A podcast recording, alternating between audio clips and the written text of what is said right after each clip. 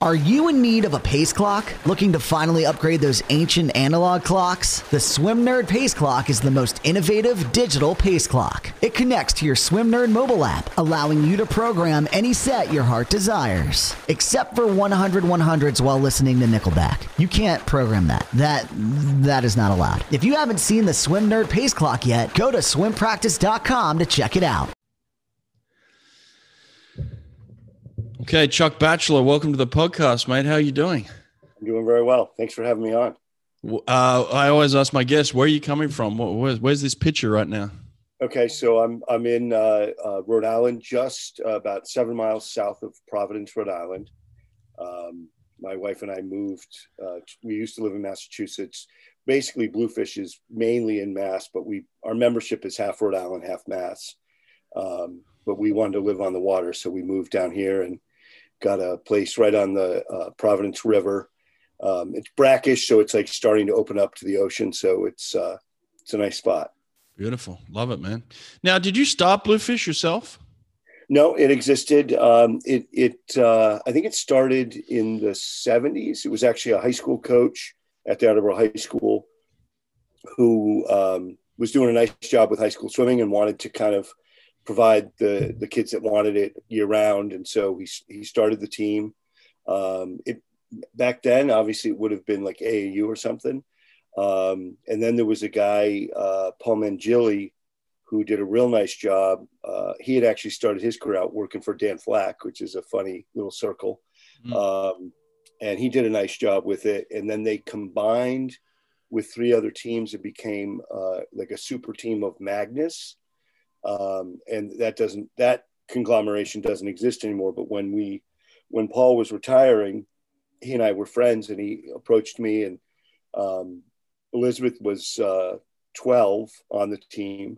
And um, he approached me actually at Nationals, and uh, we, we talked about it in the uh, hospitality at Indy. And, uh, you know, he said, I'm looking to get out, and I think you'd be, you'd be the one person that I would think could really take this program beyond where I had it.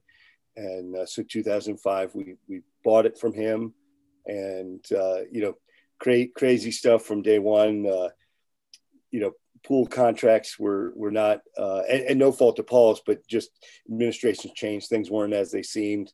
Uh, the roster of like one hundred thirty kids became seventy kids. Wow. Um, but, but it, you know, It, it was a nice eight lane, twenty-five yard pool, and we went to work. Obviously, uh, having Elizabeth there and working with her, and, um, you know, was kind of what put us on the map for sure. Um, the, the first summer, so summer of two thousand six, uh, Elizabeth made the Pan Pac and then World Championships in Irvine. And uh, I think we, Bluefish placed Um, that, you know, when they used to keep uh, team scores, mm. I think we were top, we were top ten, I think maybe eighth. And uh, people were like, who, who the heck is Bluefish? yeah. yeah, that's cool. They know now. So that's awesome. Yeah. Um, you know, in terms of, that's an interesting point you bring up, you know, a young uh, Elizabeth Beisel in, in your group. Well, how do you identify a young talent like that? And, and what do you, wh- what do you do with it at the time? That, that's a great question, but it, in Elizabeth's case, um, there was no trickery of identifying. I mean, she was um, when so the the when we were negotiating to purchase the team was at the very end of the summer of two thousand five, and um, she was at Junior Nationals, and so I, I had finished up with my New England Barracuda team at Nationals, and I stayed out a few days because it was Elizabeth. And so at age twelve, I, I'm not sure if she won, but she was definitely top two in, in the four I M and the two hundred backstroke at that Junior Nationals mm. at age twelve. So she was, there was no uh, discovery of her. She, she her mom told me um, she could swim a legal one hundred I M at age five. Wow. So she was, uh, I mean, it, you know, everyone has different gifts and stuff. She, she ended up, um, you know, not being the tallest woman behind the blocks kind of thing. Um, but with her kind of ability that she had, her love of racing and willingness to work really, really hard, she, she went very far. Well, then what do you do once you've got a talent like that at twelve you know, obviously your projections are college and international, you know, you, you start to have dreams of like, hey, I could take this kid all the way. So how do you nurture a talent like that without driving it down their throat and pushing them? Right. You know, no, so that's tricky. And, and to be honest, I, I think I got lucky a lot, a lot of the times. Uh, but in all honesty, the first six months uh, that I worked with her, she hated me. And I found her very frustrating. And it wasn't until I got smart enough to recognize I needed to treat her like a twelve going on thirteen year old girl rather than this elite, or no, I, I guess actually when I started working with her, she was thirteen. She turned thirteen that summer, but yeah. regardless, um, you know, I, I had to treat her like a thirteen year old girl and not like the athlete she was. And you know, I was there expecting her to behave like a sixteen, seventeen, eighteen year old at that level would behave. Hmm. And she just, you know, wanted to have fun and, and hang out with her friends. And, um, you, you know, early on, it, you, she was somewhat disruptive in, in a way that, because everybody wanted to be around her and hear what she had to say. And so when she would show up at practice, and she had a forty-five minute drive to an hour, and so if there was traffic and she was a few minutes late, basically practice stopped when she got there because everybody wanted, they f- much preferred to hear what she had to say than what I had to say. Um, but so I, I got smart, um, probably some advice from my wife and, and some other people. Um, and, and the way I won her over, this is a true story. Um, we were at our December uh, senior championships, and I knew that the winner of each event, the coach was going to give out the awards like a lot of meets do. And I knew for sure she was going to win the four hundred I M. And so before the race, uh, and, and they awarded right after the race. So before the race, I had this little electronic fart machine that uh, had a little remote speaker. And I hid the speaker behind the curtain where there was, you know, one, two, and three, where the people were going to stand on the podium. And uh, so sure enough, she won. And I go to give her her medal. And I hit the button as she bent over, and And everyone just starts cracking up, and she and she thought that was the funniest thing ever. So um, I, that that little toy is probably as responsible as anything else to all of her and my success together, because it was that moment um, when she realized that I could be fun and not just this, you know, slave driver kind of a coach. So um, yeah. that that was a great moment. I love she, that. It's, it's she good then, uh, I gave it to her, and then she brought it to school and got in trouble. No doubt. Right. I mean, uh, how did you develop your philosophy as a coach, like early on? And and we, we can talk about how it's evolved over time, yeah, but like sure. early on, what was your philosophy? So, I, you know, I was really lucky. Um, my, my first coach, uh, a guy named John Levine, who still coaches in Connecticut. Um, and he's had a lot of junior teamers, and he just had a kid this past summer uh, win juniors in the mile. Um, so he's, you know, he's probably a name that not too many people have heard of, um, but he's a great coach. Um, and I swam for him basically from seven till fourteen. Um, and then shortly thereafter, I hooked up with Chris Martin. Um, and so between the two of them, that was really a, a great deal of my kind of coaching mentorship. And through Chris, I got to have a lot of exposure to Dick Shoulberg. Um, and that was, you know, so every time I was in Dick's pool, um, it was scary. It was exciting. You know, I'm, I'm swimming with uh, Dave Wharton and Jeff Pryor. I don't know if those are names, you know. Dave Wharton was, uh, gosh, I think an eighty-eight around then world record holder mm-hmm. in the four hundred I M. And, okay. um, you know, and I'm, I'm just trailing behind these guys in the lane, and Schoberg is, you know, telling some story about how people used to have to breathe through a straw and stop complaining about the air quality, and, um, you know, just, just stuff like that. So, um, and then at U N C, uh, headed under Frank Comfort and Rich DeSelm, but my direct coach was Dan Flack. And so my, my education just continued growing. And Dan used, Dan and I used to sometimes before practice, talk about what we were going to do at practice. And, um, you know, just kind of continued my, my learning and starting to coach from within the pool. Um, yeah. So, yeah.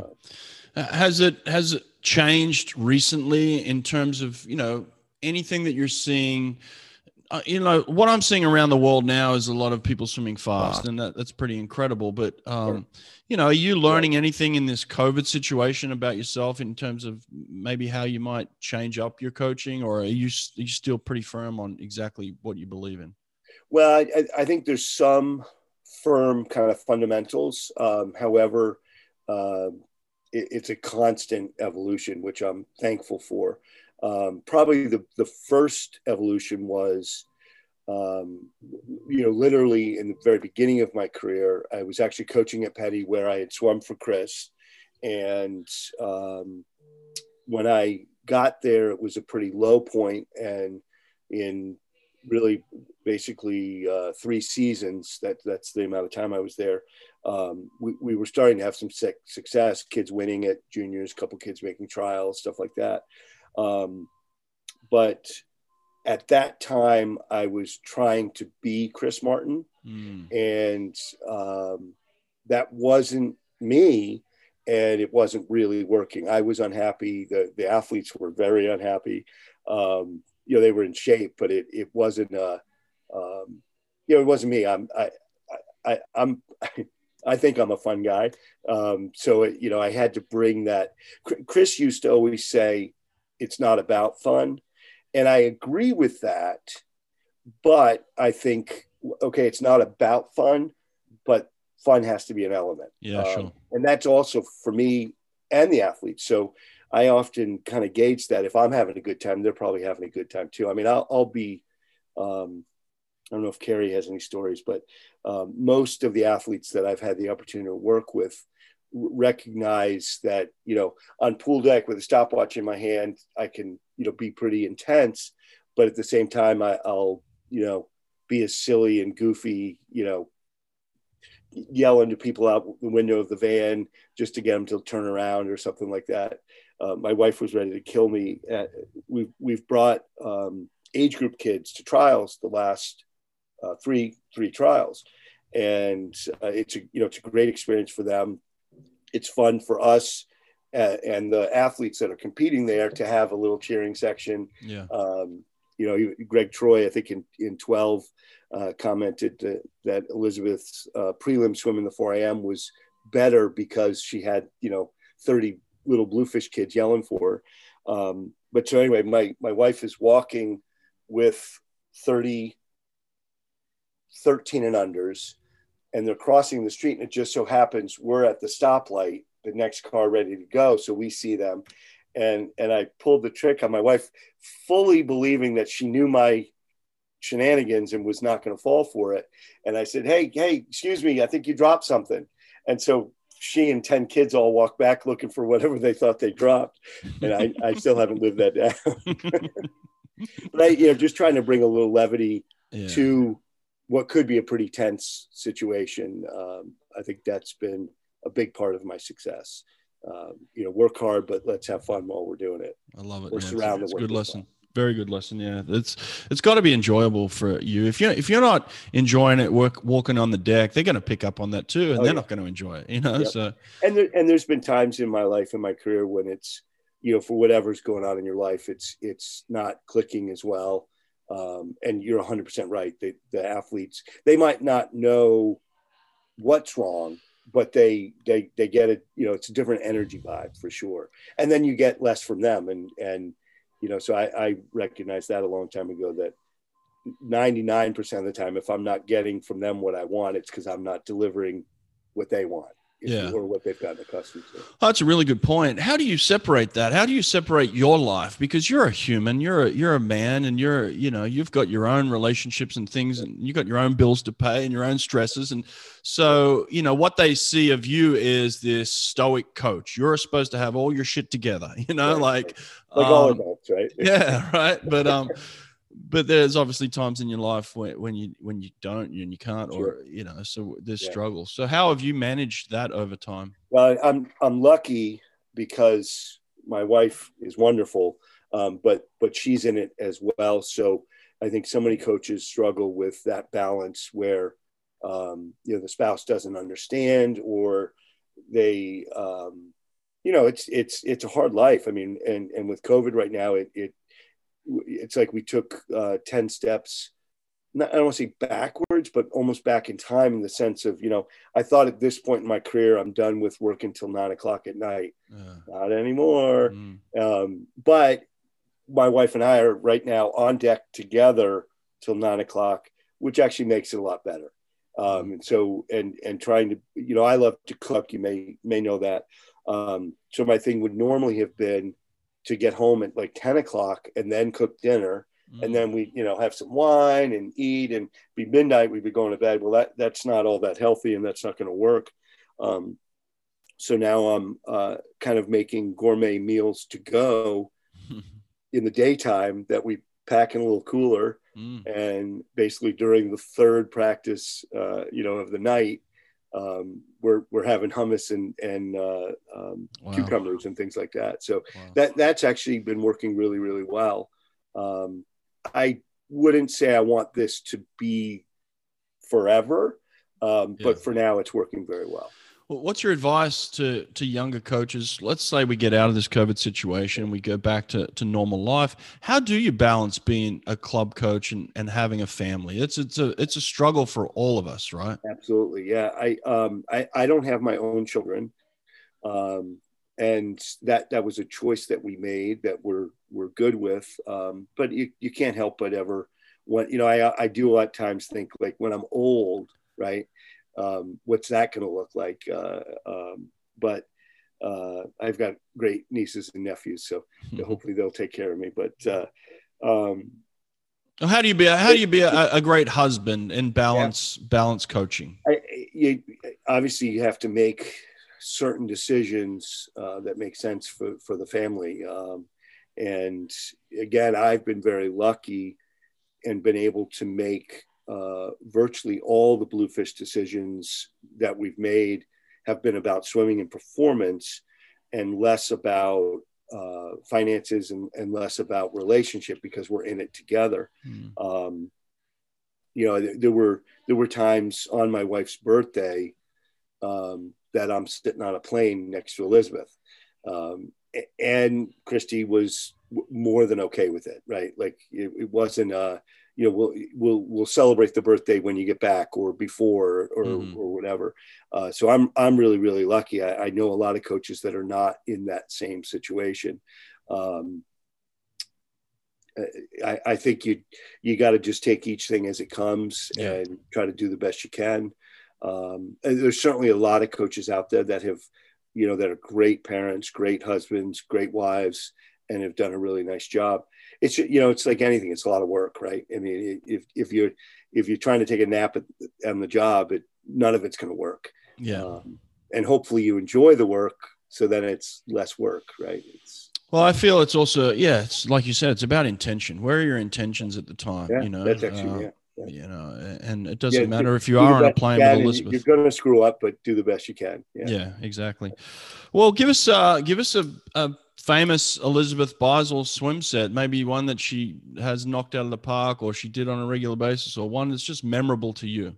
Sure. So, well, there's, there's actually mem- many that memorable and, and that for various reasons, but um, kind of an iconic type Bluefish set that actually, um, at least during her freshman year at Florida, I know Greg gave to not only her, but to her whole group, mm. which had some of the Florida people hating me and some of them thinking I was pretty cool. But um, but I, I want to kind of give you two sets because the, the one set just sounds like a lot and doesn't really mean anything yep. other than something most people wouldn't want to do. Yep. Um, and then the next set, which is kind of what the first set leads to. So, uh, and we just did this set uh, the other day.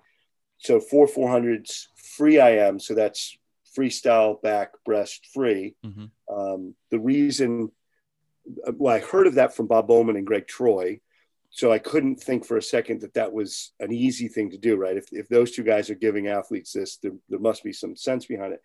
And I, I, I'm actually not sure what they think, but I came up with the idea that, you know, doing butterfly, one hundred fly in the front of a four I M in a race, rested, suit on, it's not that taxing, right? If you're, if you're in shape and ready for it, mm-hmm. but if you're doing ten of them in practice, it just wears you down. And so then when you hit the backstroke, you're just tired, you're not really racing the backstroke. So sure. I theorized that doing freestyle first makes the back breast and free more similar to what you'd experience in the race. Gotcha. So we do a lot of free I Ms.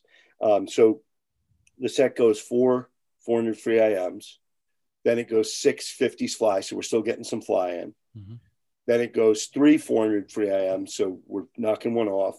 Then it goes six one hundreds fly back. Mm. Then two four hundred free I Ms, six one fifties fly back breast, and ultimately one four hundred free I M, and then six two hundred I Ms. Um, the four hundreds are race. The others are kind of strong, make them. It's seven thousand yards and meters by the end of the set total. So obviously everyone is pretty tired. Now, Elizabeth and a few other athletes um, could really shine in that type of set where they could actually descend those four hundreds. Mm. Um, and, and early on with Elizabeth, I discovered that when she would get a best four hundred free I M in practice, one or two weeks later, she would then do a best time in the four hundred I M to the second of that free I M in practice. Mm. So it actually became really easy to coach her. And it went from four twenty-four, that time with, with the fart machine when she won, won against the seniors, mm-hmm. to four eighteen, to four twelve, all the way down to four oh four, which was her fastest yard time in high school with me. She had previously done a four oh four and a free I M in practice. Wow. Um, so it was really interesting. And to the point where Greg called me up and, and told me how she had gone four oh one in a free I M in practice in a similar set to what I just described. Mm. And then a week later, Elizabeth calls me and goes, guess what? I went in my four hundred I M. And I said, four oh one. And she's like, how'd you know? And I said, because Greg told me you went that in practice. And sure enough, it was right. So wow. It was that like that. And I don't, I don't think any other athlete that I've ever come across was that on point with that. Yep. Um, but so anyway, what, what I do with that type of set is that's, that's early in the fall. And then we'll progress to something where, um, and we, we do some stuff with single arm paddle, opposite fin, weak side is the paddle. Mm-hmm. So we'll do maybe three, two or three three hundreds, kind of build up, last one fast, um, then some full-on recovery, fifty canoe. So that's with a kickboard, doing mm-hmm. this kind of thing, uh, twenty-five kick, fifteen meter blast, seventy-five pull, do that twice. And then we'll do just two four hundreds free I M, a strong and a race. And that race one is really where I'm setting up for kids, you know, a few weeks later to, to pop a best four hundred I M. Yeah. And obviously that's a much more palatable free I M set than the mm. first one that actually had ten of them in it. Yeah. Um, so, and, and we, we, with uh, a lot of real strong four hundred I Mers, um, Connor Green, a young woman, uh, Brooks Eager, they, they just knock these out of the park and then have a great four hundred I M kind of the next time they go at it. I love it. Um, so it's, it, you know, in a way, like sometimes I think about how I coach, it's really not that hard, right? Like if you have these little kind of things that seem to work, obviously you got to get the kids to buy into it. Um, that's, that's a little more of the trick, but, uh, but yeah. I love it. Well, I appreciate you sharing that. What are the characteristics of a great four hundred I M-er? Like what do they have to have to be a good four hundred I M-er? Well, I used to think that the fly was really significant because thinking that, okay, if you can be fast in the fly and have it not that taxing, everything else can be best. And probably one of my strengths in coaching is backstroke. Um, so I really attack the high uh, rate backstroke in an I M. Um, but I, I think at this point, you know, the best I Mers used to be most of the best I Mers had at least one weak stroke. Uh, now the best I Mers, Michael Phelps. I mean, every split, when he set that world record, every split was world class, and and you know it wasn't just him, but uh, on the women's side, maybe not quite as much. But it, you can't have a weak stroke anymore yeah. to be an elite four hundred I M-er. Mm. Um, and and with that, you know, I learned a lot with Elizabeth because she was really not a very good breaststroker early on, and it was easy to just kind of dismiss that she could make it up on the freestyle and and set it up on the back and make it up on the free. But you you can't win Olympic medals and have a weak breaststroke. Yeah. And, uh, you know, we were fortunate also to have Laura Sogar in the pool and two competitive kids. So you know, pit, pitting them against each other. I don't pit, that's a bad word, but having them yep. compete with each other mm-hmm. um, in breaststroke sets really raised Elizabeth's, uh, you know, ability to swim breaststroke to the point where it actually became one of her strengths. Um, but I think, I think the back to breast roll turn, I think any, any I M R that's not doing that is crazy. I mean, people complain about the l- loss of breath as being a detriment, but I think, Um, you know, Elizabeth would, would gain a body, maybe not quite a body, but at least half a body yep. length on world-class athletes if they weren't doing that turn. Mm, yeah, I agree. Um, so you, you just, you got to train it. Um, but so I, I think all the, all of it's important, right? And you got to be able to come home in the freestyle. Um, and, you know, I've had kids that are pretty decent distance freestylers, but after the breaststroke, they can't swim freestyle. So you, you kind of have to combat that as well. Um, I've learned that there's even a, a psychological or a, or not even psychological, but a mental, actually a brain thing where when you're doing butterfly with both arms and breaststroke with both arms, the brain takes a little bit longer without realizing to click in that now I'm going with one arm. Um, mm. And, and so when I kind of was told that by smart people that I trusted, I thought, oh, that's really interesting. It makes sense. And so I've combated that just by harping on, it seemed to make sense rather than waiting to build into the backstroke to hit it immediately and force that little brain glitch to just, you know, doesn't matter anymore. It's what, once you're going, it's, it's done. So if you get going immediately, mm. you're there. Uh, and that, that's definitely worked for us um, with, with a lot of athletes. Wow. Very interesting. Well, what about the personality traits of a great four hundred I M A? Um, there's obviously a toughness and a willingness to, um, endure some, some training and, and some pain in the race. Is that innate um, or is that something that can be changed? I, I think both. Uh, I think in someone like Elizabeth, there w- was an innate factor. Um, and I think it's definitely something that if you build it early, they can always come away from it, but it's, I think later on, it's real hard to get people to get there. I remember um, a young, great swimmer, butterflyer, Alex Forrester, and um, freestyle was strong. Butterfly was amazing. Backstroke was okay. And breaststroke was terrible. So I M was really never a thing, but I trained her to swim I M. And one day she just broke down in practice and said, why, why are you still trying to make me a four hundred I M-er? And I was like, I'm just trying to make you a swimmer. Um, so I, I think the I M um, is basically, uh, well, one, it's, I think it's more interesting to train I M than just one or two strokes. I think it's, um, you know, we'll get kids back from college and they'll say, you know, I didn't do a single lap of breaststroke the entire year at college. And I'm just like, what? I just, mm. I find that kind of confusing. Mm. Um, but I've never been in a situation where I've had separate groups and separate coaches for different groups. So I, in that situation, maybe, maybe I would segue to that, but right now that doesn't make sense to me.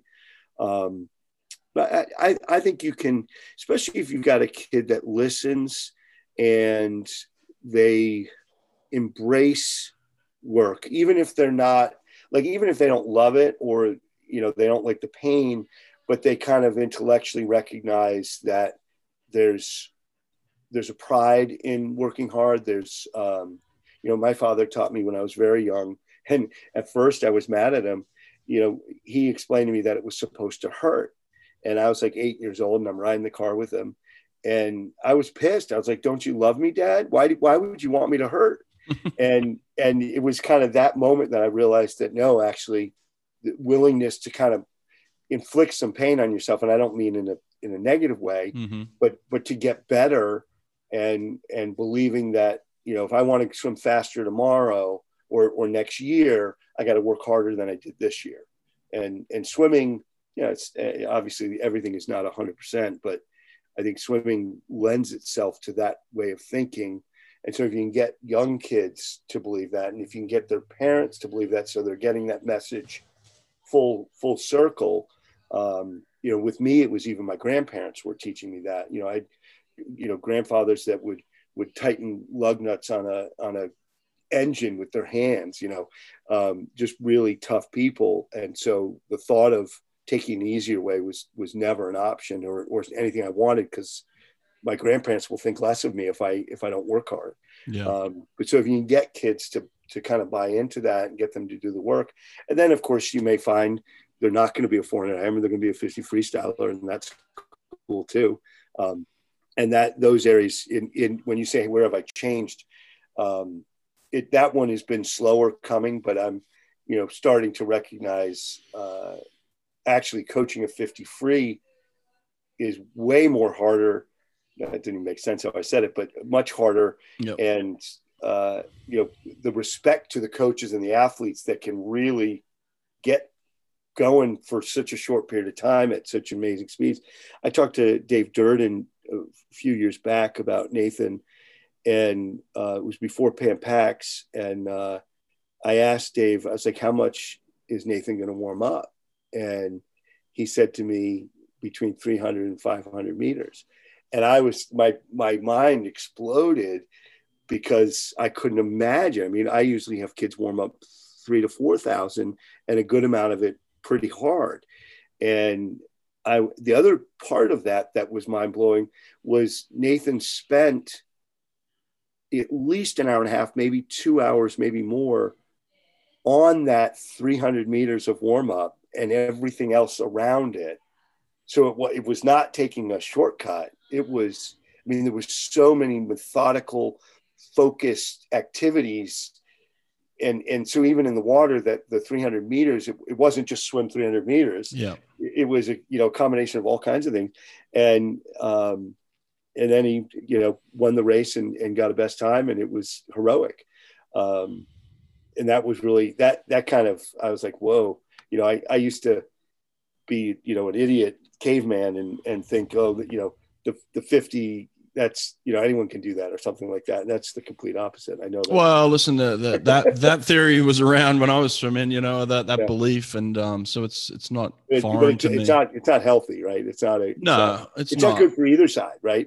You know, if, if Elizabeth was walking around thinking that the fifty guys had it easier, that would make the four hundred I M a lot less pleasant. Um, but instead respecting what everyone's doing to be the best they can be is that's the way to go. Well, there was always a simple answer from me as a fifty freestyler to anybody that thought it was easy. You know what the answer, you know what the, the question, race, I, race me, race me, beat yeah, me, yeah, yeah, yeah. Yeah, beat right. me and I'll do what you do. Yeah, you know? You go. Good, but I if like I beat that. you, that, then, yep. then shut your mouth forever. Absolutely. You know? Yeah. And uh, so that was always my easy solution to that. Um, I love that. But you know, that's an interesting point. Um, you know, when, when we grew up in um, club programs, uh, whether it was in America or Australia, I grew up in Australia, but the philosophies were the same, is that you swam yardage and you didn't specialize necessarily. You swam all four strokes and you trained yardage. And so has it evolved to now where we are um, looking at athletes that potentially are going to go on to be great sprinters? Are we looking at them within the club system saying, why don't we develop them now? Or are they still being developed under the same rules? And then once they get to college, they're saying, now you can specialize, or now you can figure out if you're a sprinter or not. Are we doing that in the club system yet? I, I, I think there is. And there's, there's some coaches uh, around the country and around the world that have had a lot of success with that. Um, I, I, kind of fundamentally operate under a theory that I came up with back when I was swimming. And that was that humans are not natural aquatic beings, right? Mm-hmm. So the, the kind of the thought to me was that certainly the majority of people, the masses, are going to become better swimmers by swimming more. They're going to get more comfortable in the water. Um, You know, if we could go back to the days when, you know, there was so much less uh, worries and, and legal concerns, and and you, you'd have, you know, twenty kids at a summer outdoor pool with a diving board and a slide, and, and you know, relatively little supervision, and, you know, kids are diving off of the top of the slide and they're running down the diving board and trying to dive as far as they can, and they're doing contests in the water of just spinning and seeing how many times you can spin just by moving your body. Um, I think stuff like that made those humans more aquatic. And um, now I, I do operate under the, you know, so, so we're Bluefish. We're basically, we're about seventy kids right now, not even quite seventy. Some, a lot of that is COVID, but at the biggest, we were about one hundred thirty. So we've never had a huge number of athletes to draw from. So I'm faced with, if, if I want to score at nationals, I need a really high percentage of the people I have to work with to be really good. And so I think to get a large number of people some success in the pool, a lot of swimming is a way to do that. I'm not going to say it's the only way, but it's a way that I've been able to do that. Um, now, at the same time, the worst thing that could happen is have someone, you know, maybe someone like yourself or, or some other somewhat uh, thoroughbred will say that, um, that you drive them out of the sport because you just bore the heck out of them by swimming up and down the pool so much. Um, and all they really want to do is, is race and, and, you know, spend as much time and energy on some really fine details to improve what they're already good at rather than this kind of long monotonous thing. So I, I've tried to be able to recognize some of those people, still keep them within kind of my training and theories, but also be able to pull them out and, and do some special things with them and not have it affect everyone else thinking, how come I don't get to do that?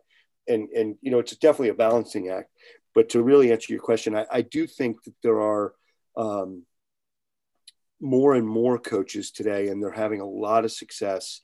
And so I have to keep looking at that because I think they really are, you know, there's some coaches that are doing a lot of resistance stuff with towers, um, which for the most part, I don't think was really being done in the club for all that much. You know, it was mostly just in college.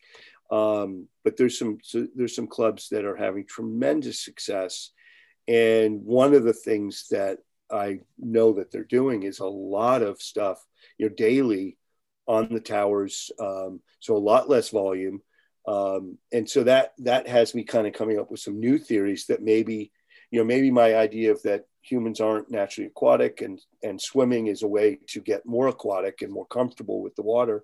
But maybe this added resistance and things like that is also a way to maybe fast track that. So um, I'm actually excited to, uh, in this COVID situation, to try to get our, we have three, you know, the double power tower, so six buckets and, and get them into the pool that we're at now um, and give up some volume to start doing that kind of stuff a couple of times a week and, and see if, see if we have some of the similar success that, that I've seen, and even try some, you know, nothing, nothing heavy, but try some of the younger kids on it and see what, see what happens. Well, listen, I appreciate you challenging yourself to at least think a different way or, um, or look at things a different way. The way I see it is this, um, Chuck, you know, what are you trying to achieve in the four hundred I M? When you have a great four hundred I M-er, what are they good at? And, and, and what are you, what are you training to get them to be good at that? Like what system are you predominantly training in order to be a great four hundred I M-er? I mean, obviously there's a, an endurance system, and I, and I'm not a science guy, so I, I, I don't even know all the terminology. I think I don't I, either. I, I don't care about it either. You know, like to the science to me, but ultimately what are you trying to do when you're, when you're well, coaching I, four hundred I M, what are you, what are you trying to achieve? Well, so my shtick for the four hundred I M is mm-hmm. basically, um, you know, diving in the fly and basically have the fastest fly you can have, be competitive with the people that you want to be competitive with. So you're in the race, but but have the fly be as least taxing as possible. Um, you know, to me, there's no such thing as easy fly.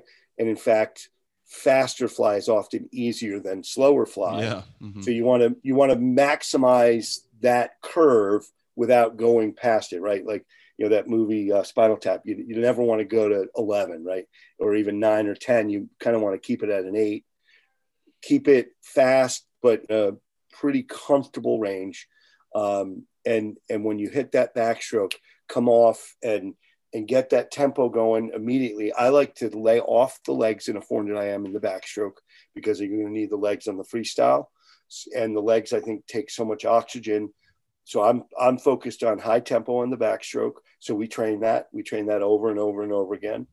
Um, a killer back to breast turn, and uh and maximize that pull out. So you know, I tell them you can breathe when the race is over. Um, so there's a hypoxic element in there.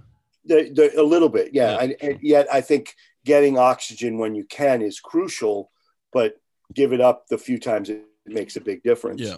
Um, and and you know, maximizing the speed, carrying the speed off the wall, right? So you, everyone is going to be fastest off the wall and going to slow down by the end of the lap, but you want to slow down less and you want to slow down later. So, so put in that effort early in the lap to maintain that speed. You're going to slow down anyway, and then you get another wall. Um, you, you're coming off the, the backstroke, long pullouts, um, keep everything moving forward and really, really work the legs in the breaststroke. It's a different muscle group. Um, and, and then for the freestyle, as I've explained to many athletes and, and some that were not even, you know, directly under me, but maybe at, at a camp or maybe on a, on a team, um, they've carried it with them beyond that one experience with me, which I'm very proud of. And, you know, I talk about the, the freestyle is not the end of a four hundred. It's a hundred free sprint. And if you want to win the race, you come off that wall sprinting and you don't look back. And it's, it's four laps or two laps of, of pain. It's going to hurt anyway. You, it's, it's not going to hurt anymore just because you're going faster. And to believe that you can go faster. And I, you know, again, there's virtually no science behind this, but I, I go like this to kids and I'm like, what, what about this is like the muscles and free. I was like, your muscles are fine. Your heart is hurting, but everything else, and just sprint that freestyle. And the kids that, that actually buy into that thought, they realize that they actually can do that. You know, you stop feeling sorry for yourself and just do it, and you'll feel much better at the end of the race. So that, that's, That's how I talk about the foreigner I am. Um, and, and when you get kids to believe that and have the training and skills behind it to actually implement all that, you, you get a great foreigner I am. So why do you need volumes of work to achieve that in your mind? I don't know. Um, I mean, here's another thought uh, that, that does uh, kind of carry through my general philosophy. And that is, you know, the question of if you took a, a horse and a human and they had to run across the Sahara Desert, who would win? Mm-hmm. It'd be the human. Yeah, yeah. And and the reason, and, and in fact, there's only, and I don't know who they are or what they are, but there's only three or four species on the planet that would actually beat the human in that type of a endurance race. And so basically, we as humans have an enormous engine of uh, endurance. And so it seems like, well, that would be crazy not to train that. And then if you combine that with my thought that humans aren't natural swimmers and swimming more is going to create a scenario where um, you're more comfortable in the water, you, you're just, it, it's a horrible way of getting there, right? But it is a way of getting there. You, you become more efficient, you become more aquatic, you're balanced in the water. You just figure it out because you're doing so many laps. Um, doesn't necessarily make you faster, right? So I, I did, thank goodness, come up with another theory, and this is nothing new, it's been said before, but in order to swim fast, you got to swim fast. So, so if I'm doing volume and it's making kids slower, well, we're going to stop doing the volume at some point. Um, so many people would be shocked. They might be shocked at the high end that we go to at certain points of the season, but they'd also be shocked at the low end that we're at a lot of the season.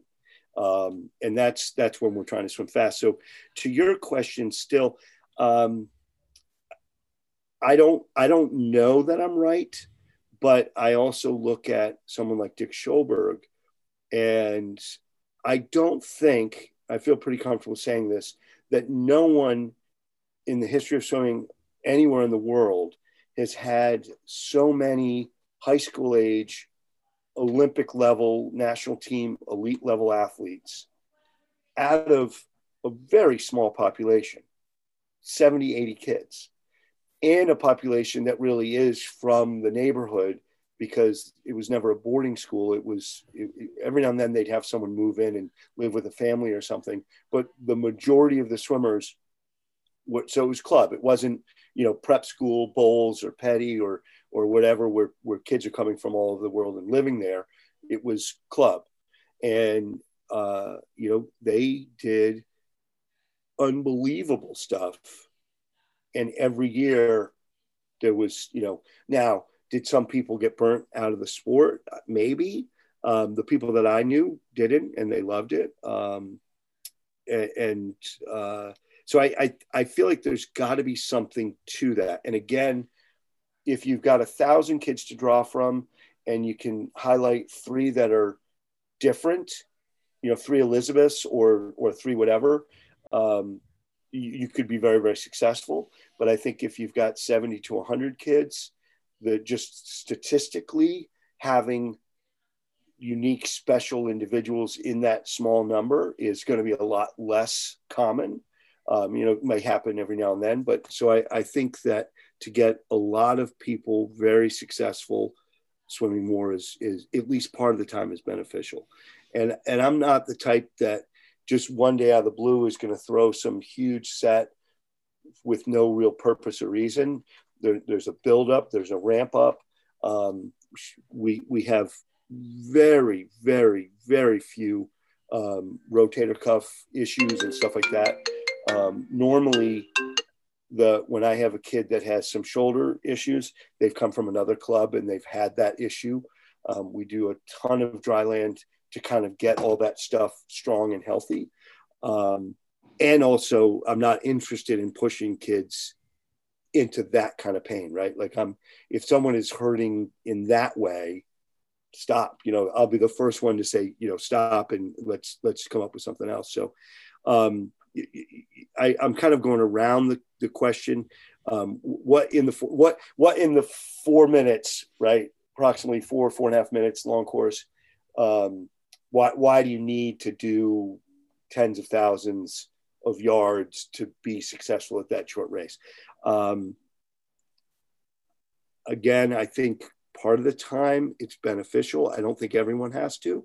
Um, well, how, I, do, how yeah. do we get faster then? Like in, in terms of where kids are and where, you know, in ten years from now, right, the whole paradigm is going to shift and everybody's, sure. you know, you've got, you've got high school kids yep. that are swimming times that were winning N C A As twenty years yep, ago, yep, you know, so sure. it's like we're getting faster. So how are we actually getting faster by, by doing the same work or but doing volumes of work? How are we actually getting faster as well?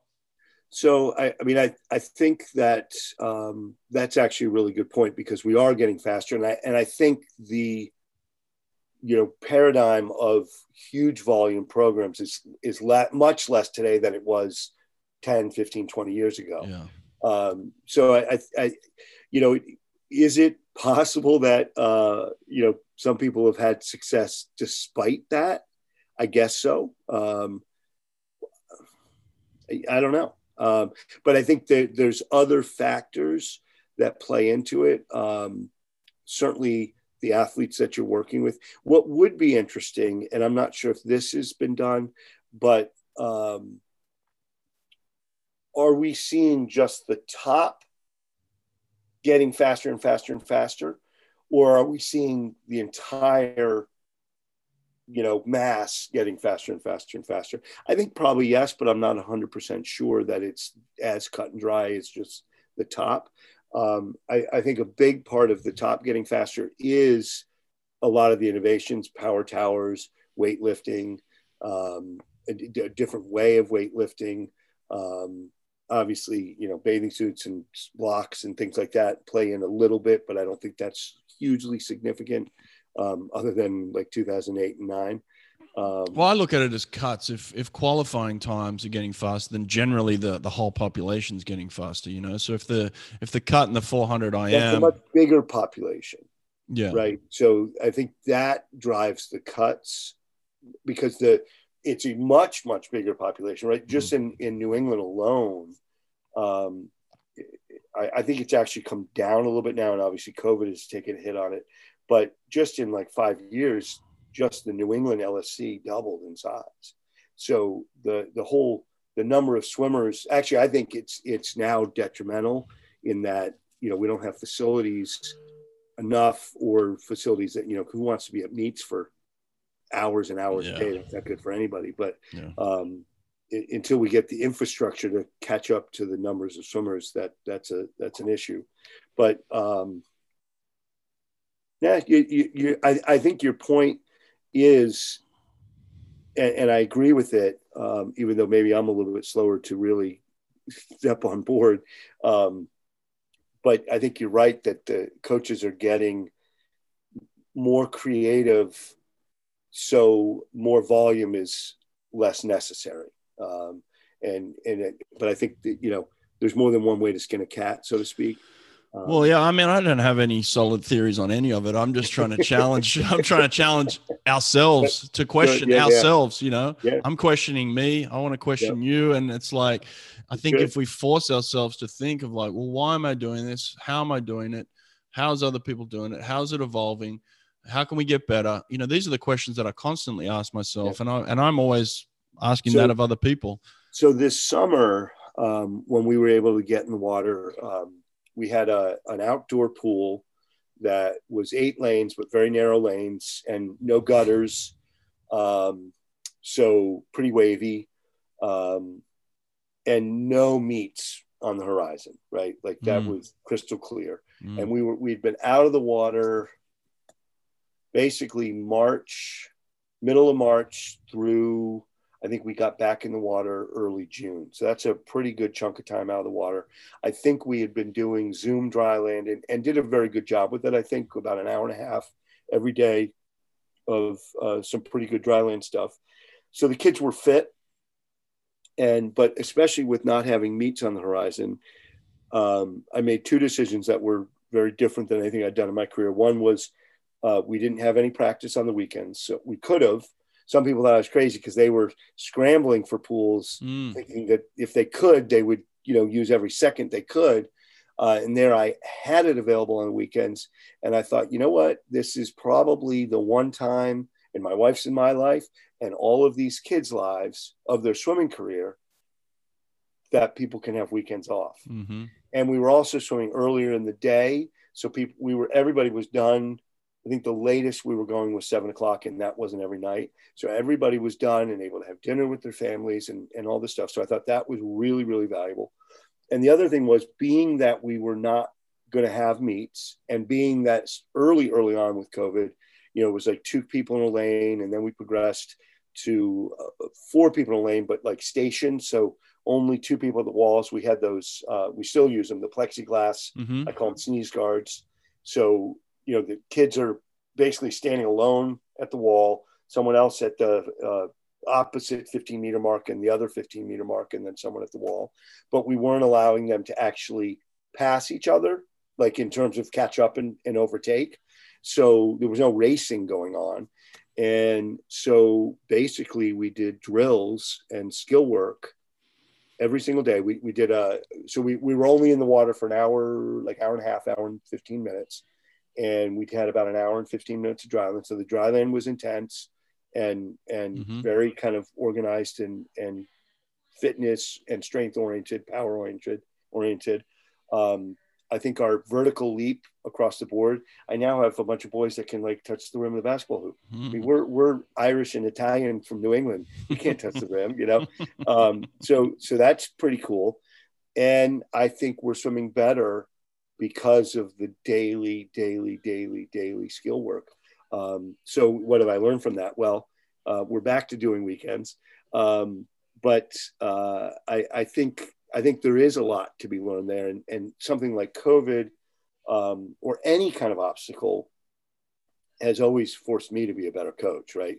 Like, uh, you, you know, you go through that that first moment of, woe is me, why why is this happening, what, you know, and and quickly you, you got to snap out of that, you know, it's just human, and and decide, okay, um I've got one less lane, I've got this, I've got that, what what can I do differently that could make this a really yes. effective situation. Mm-hmm. Um so right now I want to get those towers in, um and then I I believe that, and then I'm going to try to if the Y lets, we rent at a Y. We've got a real nice relationship. We're we're not officially a Y team, but we're have a great relationship with them, um, and, and I think they'll let me put some permanent pulley systems up by the ceiling, so we can have we got six lanes, and I want to have, I'd love to have, twelve on one end and twelve on the other end. Again, with COVID, we'll we'll stagger the push off on each end, but basically have kids go one way and back, then from the other side one way and back, and, and we could really get a pretty cool circuit going on with with a lot of people on pulleys at one time. So um, awesome. I, I, I know um, Randy Reese has always made it a point to wherever he's gone to, like, kind of first priority, get a pulley system set up because it's that important to him. So I think that's pretty interesting. Great. I, I love that. And, you know, one of the things you said earlier that I'm a big uh, proponent of, and, and I, I hold true to this statement, I think it's incredible in terms of swimming, is in order to swim fast, you got to train fast. You know, I, yeah. I, I believe it too. So I want you, and I want every other coach out there listening to this, to challenge themselves into thinking, how does that relate to sprinting? Because ultimately that that's all you're trying to do, is you're trying to swim fast. And so when you're thinking of coaching a four hundred I M A and you're saying, well, we, we need to, we need to go fast in practice. I'm thinking of, how do I coach a fifty freestyle, one hundred freestyle? And I'm think I'm thinking the same thing. How do you go fast in practice? So all I want my athletes to do is go fast. And, and whether that means we do volumes of fast swimming, then, then that's what we do, you know? And um, I'm always, you know, you, you, you, well, you go. Gets, once it gets to the point where it's not fast, yeah, then you got to reevaluate and, and yeah. change something. Yeah. Yeah. And that's it. When you see a great four hundred I M, when you see somebody do something that four hundred I M, you think to yourself, wow, that's possible. And how do I get there? When I see somebody like a Caleb Dressel or a Simone Manuel or somebody like that swim a fifty, one hundred free, I think, wow, that's possible. How do I get there? You know, so it's yeah, like, we're, we're asking the same questions. Sure.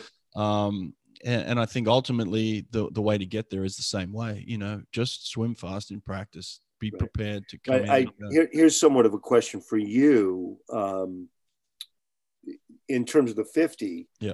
um, you know, when you were asking about the four I M, you know, one of the things that I think most coaches do is you kind of break down the parts, right? Mm-hmm, mm-hmm. So you, you do pieces of it and you train pieces, and then sometimes yep. you put it together and whatnot. So with that in mind, um, probably someone like myself would start to have more success in a fifty if I actually applied some of that same thinking to the, and broke the fifty down. Um, So that that's exactly, I may, yeah. I may, I may I mean, I do it exactly the same way. I do volumes of repetitions. That's what I do. Right. You right. do volumes yeah. of repetitions, right.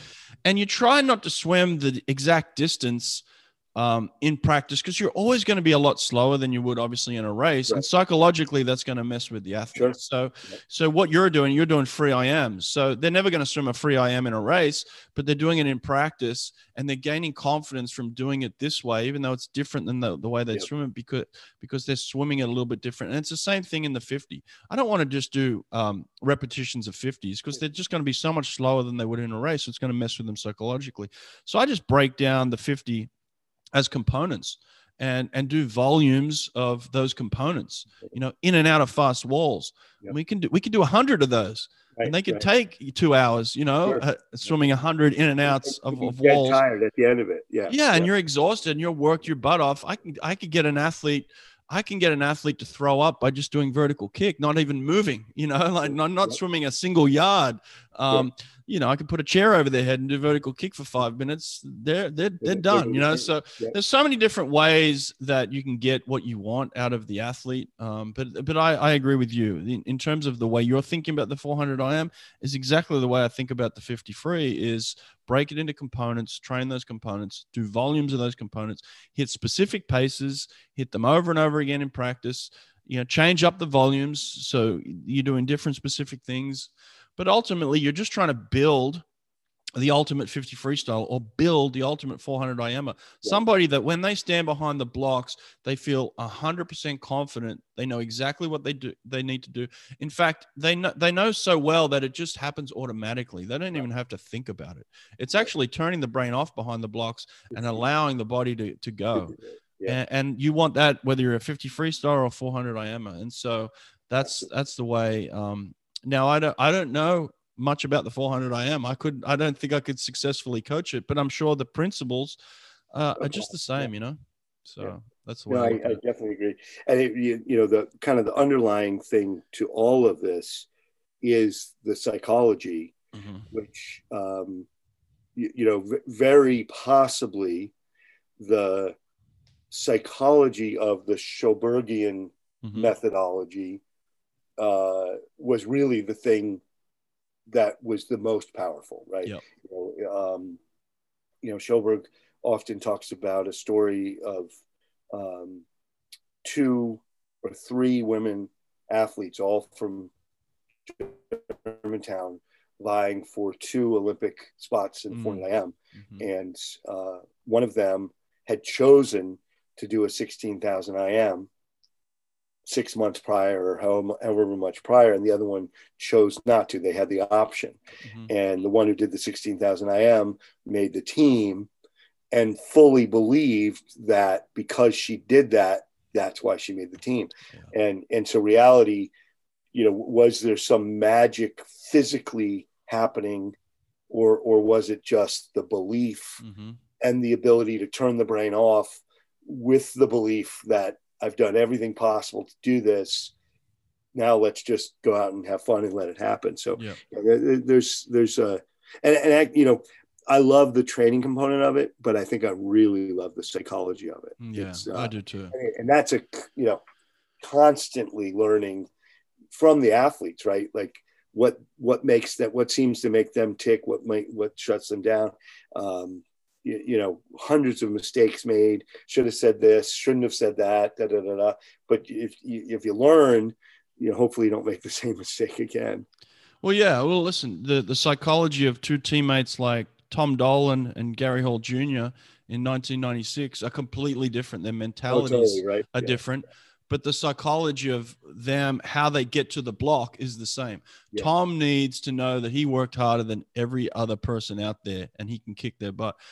Gary needs to know that I'm the I'm the fastest sprinter on the planet, you know, and and how you build those psychologies uh, are different but similar at the same time. You know, you've just got to find ways to say, how do I get that person to believe that, and how do I get that person to believe that, and ultimately um, those things are just built on a belief system through through practice, you know, and and that's kind of the way I look at it. It's not it's not that Gary didn't work hard and he worked hard. They both need to feel like they're invincible, and you yeah. need to build those um, egos uh, very similarly, but, but different, yeah. you know? So, yeah. and, yeah.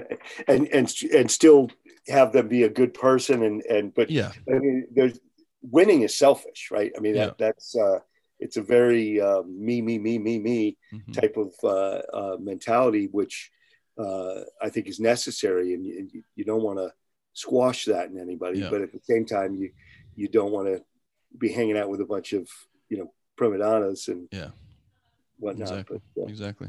Well, Chuck, I appreciate it. It's been uh, it's been enlightening, my friend. Thank yeah, you very awesome. much. I would seriously, I'd love to have you come visit. Um, that would Thank be you. awesome. Get you on pool deck. I'd love to. Once Great. we can get uh, get flying again properly and come yeah, out, I'd, I'd love to come visit, man. I appreciate it. You're in so. Southern California now. Yeah, I'm in. I'm in L A and. Yeah. Uh, loving the L A life right now. So right. I don't, I don't think it's forever. It's too expensive out here, but, yeah, but in terms yeah. of what you have out here, it's incredible. I mean, you have mountains over here and beaches over there and everything in between. So um, it's pretty, pretty fun lifestyle. Very similar to what I had back in Sydney. Um, so it's okay. kind of, yeah. kind I've of never was... been to Australia. Oh, I've, really? I've had, um, it's actually been a, a career goal to get to Australia, you know, through swimming. Um, and I've had two opportunities, both of which I turned down because it made sense at the time. But so I'm still still hoping to get to Australia. Well, it's a great place, man. You'd love it out there. Cool. Um, last question. If you could have a dream food truck, what yeah. would you be selling? okay. So I, I, I already have the dream. So, okay. um, so about eight years ago, I had, I discovered that I had an issue with gluten. Mm-hmm. So I've been basically wheat free ever since then. And, but, but loving food so much and loving really good food and, and trying to figure out ways to make food gluten-free that that's really, really tasty. So the first off the truck would be gluten-free, okay.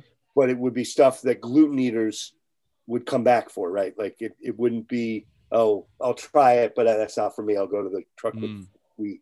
So um, one of the things would be a, um, it's a, a Vietnamese, uh, I don't really know what to talk it talk, uh, but it, it's Vietnamese street food. Mm. And you take the, the rice paper, which is crispy at, you know, by nature until you uh, get it wet, but you just put it in a hot skillet and you cook an egg over it, through it, and you put in some scallions and you can put in some other things. I like it actually with a little sriracha. You fold it over and it's almost like a little Vietnamese taco. It's delicious. So that that's one thing that'll be mm, on the menu. Delicious. Um, definitely uh, some, some uh, like truffle French fries uh, mm. kind of thing like that. So it, it'd be a very good food truck. So. Well, listen, uh, there's no time like the present, my friend. Let's get to work here. If you want to have a, have a guarantee of me coming out to visit, I, I'm coming out for the food truck. That's for sure. All right. All right then. That's a deal. All right, Chuck Bachelor, I appreciate your time, my friend. Take care. Great to see you. Thank you. Bye. Okay.